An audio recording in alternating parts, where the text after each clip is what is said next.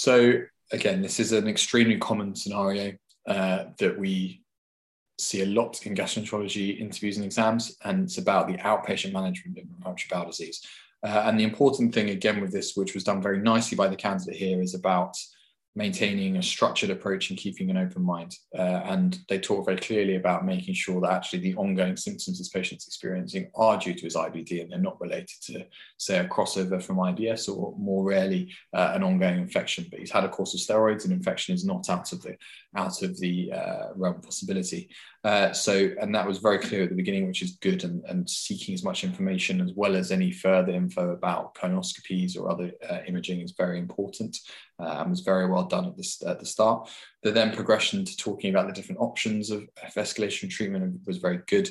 Uh, awareness of the practicalities of, of how we initiate immunomodulator therapy uh, is good. So monitoring of bloods, which the candidate mentioned, some of the side effects to one to mention, uh, and the uh, screening test that we need to do is good. And these are not these are straightforward tests, but are clearly spelled out in guidelines and very available on uh, lots of resources. So they, they can the good candidates will know this inside out, and it shows that they have had real life experience in initiating this treatment.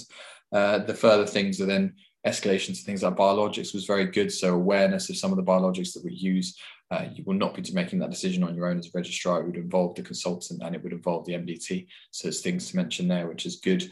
Uh, but the other thing to mention is yes, there's infliximab, there's uh, adalimumab, but actually there's a new one called tofacitinib, which is an oral tablet and oral preparation, which is something else that could be used and could be used in young uh, young patients like this, where they want to really try and avoid coming to hospital every eight weeks. Um, and uh, and then the other the nice thing that was done here was about the appreciation of the uh, impact of having a chronic disease has on a patient's life uh, and offering uh, to make sure that, that, and to understand that as much as possible. A nice thing to be to say there would be to add in that a lot of trusts have psychologists available that can help to uh, support patients when they're going through various new diagnoses or having very tough times with it, and that can be very important to longer term outcome.